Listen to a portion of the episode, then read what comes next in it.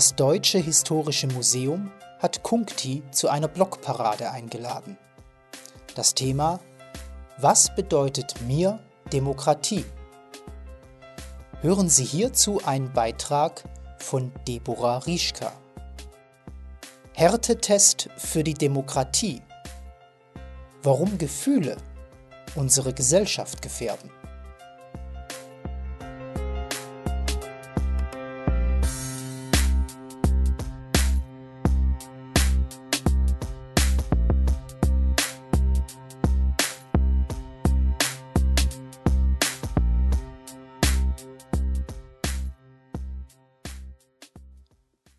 Im öffentlichen Diskurs dominieren persönliche Animositäten, die maßgeblich die Wahrnehmung von Argumenten beeinflussen.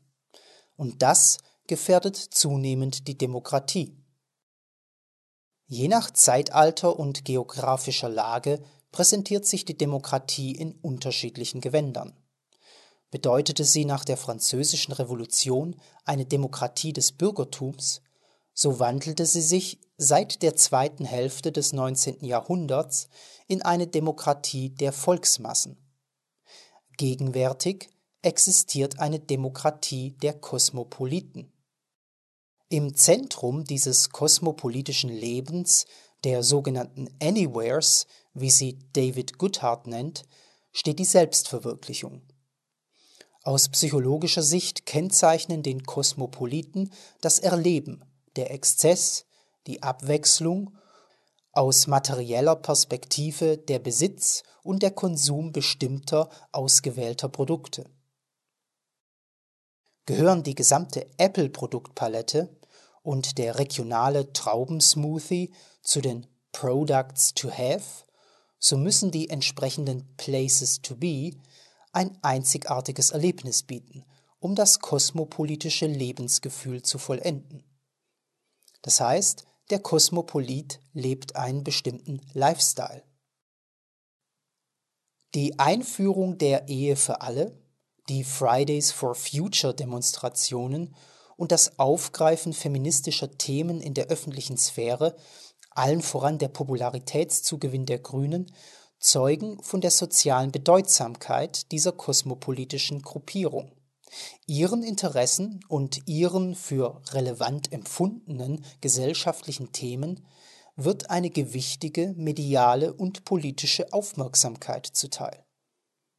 Hat das etwas mit Meinungsvielfalt zu tun?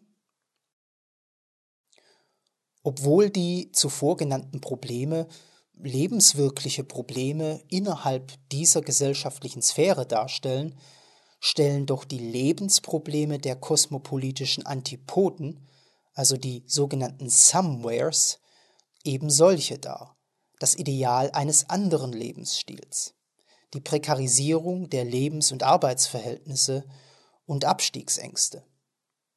Statt ihre Ansichten und Nöte ernst zu nehmen, werden diese mit Wortfloskeln, ähnlich Angela Merkels Wir schaffen das, besänftigt. Dies ist die Geburtsstunde der AfD als Protestpartei und einzige Alternative gegenüber der kosmopolitischen Lebensweise. Obwohl beide Lebensweisen, die Mainstream-kosmopolitische auf der einen und die antikosmopolitische auf der anderen Seite, eigentlich als zwei gleichwertig nebeneinander stehende zu betrachten sind, da es sich ja um ein Werturteil handelt, dominiert in der Gesellschaft ein asymmetrisches Gefälle zugunsten des Kosmopoliten. Sozusagen Apple-User versus Windows-User, von Gefühlen geleitet. Der urban lebende Apple-User begegnet dem provinziellen Windows-User mit Unverständnis und klassifiziert diesen als rückständig und fortschrittaversiv erhöht sich gleichzeitig über ihn, wodurch er ihn zu einem Menschen zweiter Klasse degradiert. Die Deutsche Bahn etwa spiegelt diese gesellschaftliche Realität sehr gut wider. In der ersten Klasse die Apple-User, in der zweiten Klasse die Windows-User. Der Volksmund sagt, der Fisch stinkt vom Kopfe her. Apple-User degradieren Windows-User und Windows-User entwerten Ausländer und Migranten. Sozialpsychologen sprechen hier vom sozialen Lernen. Beobachtet oder erfährt beispielsweise ein Kind Gewalt in seiner Familie, so lebt es oft seine Aggressivität außerhalb der Familie an Schwächeren aus. Wer wundert sich also über die zunehmende Ungleichheit in Deutschland, sei es sozioökonomischer oder psychologischer Art? Handeln, nicht denken oder reden sind ausschlaggebend. Erst durch den Akt des Handelns verwirklicht sich der Akt des Willens, indem er sich entscheidet. Die grassierende Entscheidungs- und Handlungsunfähigkeit der Apple-User gegenüber den Windows-Usern spiegelt die Malaise unserer gegenwärtigen Gesellschaft wider, den kosmopolitischen Schwätzer. Dieser schürt das Misstrauen gegenüber seinen Mitmenschen, wodurch andere als potenzielle Bedrohung betrachtet werden und ein Denken in Freund-Feind-Schemata wächst. Apple-User versus Windows-User und Windows-User versus Ausländer und Migranten. Kann auf diesem Terrain des unfreien Denkens Freiheit gedeihen? Die Beziehung zum Gesprächspartner determiniert zunehmend die Interpretation des Gesagten im öffentlichen Diskurs. Die persönliche Neigung zu einem Charakteristikum der Gegenseite oder gar Verständnis genügen, um als Gegner gebrandmarkt zu werden. Möchte etwa eine Frau die Vorzüge des Mutterseins genießen und sich primär der Familie widmen, so wird sie vom Kosmopoliten in die rechte Ecke gedrängt. Ähnliches gilt für einen Bartträger, der qua seines Bartes zum Hipster gebrandmarkt wird. Das Private wird politisiert. Nach dieser Logik müsste doch jeder Fahrradfahrer ein Grünenwähler sein, da dieser ein umweltschonendes Fortbewegungsmittel nutzt.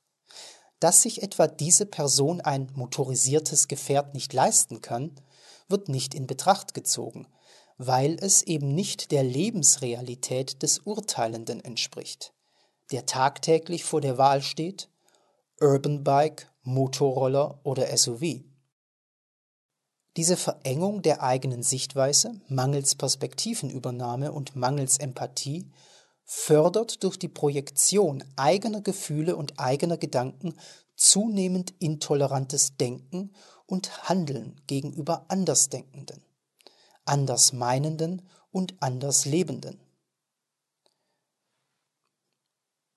Sofern das Gegenüber als nicht zur Eigengruppe gehörend wahrgenommen wird, werden wertfreie Sätze mit für den Sprecher negativer Bedeutung aufgeladen.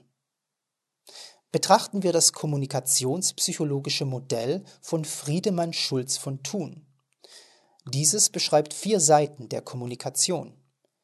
Erstens die Selbstkundgabe, zweitens die Sachebene, drittens die Beziehungsseite und viertens die Appellseite. Das Aufladen eigentlich wertfreier Sätze mit negativer Bedeutung bedeutet im Sinne dieses Modells die Überbewertung der Beziehungsebene, und zwar zum Nachteil der Information. Jüngstes Beispiel stellt eine Aussage des Grünpolitikers Boris Palmer dar. Dieser sagte als Reaktion auf die neue Webseite der Deutschen Bahn folgendes: Zitat Ich finde es nicht nachvollziehbar, nach welchen Kriterien die Deutsche Bahn die Personen auf dieser Eingangsseite ausgewählt hat. Welche Gesellschaft soll das abbilden? Zitat Ende. Weil die empörten Apple-User eine negative Beziehung zum Tübinger Oberbürgermeister hegen und die Beziehungsebene ihre Aufnahmefähigkeit maßgeblich prägt, werfen sie ihm Rassismus vor. Aus sachlicher Perspektive betrachtet handelt es sich bei der Aussage Palmers aber um eine Bekundung des eigenen Unverständnisses, die in einer offenen Frage mündet. Sieht so freie Meinungsäußerung aus? Eine primär durch die Beziehung getragene Kommunikation in der öffentlichen Sphäre, wie sie gegenwärtig auch zunimmt, schadet dem Diskurs und letztendlich der Demokratie. Denn Demokratie bedeutet die Einsicht in die Notwendigkeit von Gegensätzen und das Aushalten dieser, ohne einer gleichzeitigen Ent- oder Aufwertung seines Gesprächspartners, nur weil dieser andere Ansichten als man selbst vertritt. Demokratie bedarf einer sachlichen Auseinandersetzung. Es bedeutet das Zurückstellen persönlicher Animositäten im öffentlichen Diskurs. Das heißt, eine Kommunikation auf sachlicher und eben nicht primär beziehungsbasierender Ebene. Sowie das Bewusstsein, dass Demokratie die Demokratie einer kleinen gesellschaftlichen Gruppe darstellt. Hierdurch werden zwei Grundpfeiler der Demokratie gesichert. Freiheit und Gleichheit. In heutigen Zeiten sind diese gefährdet.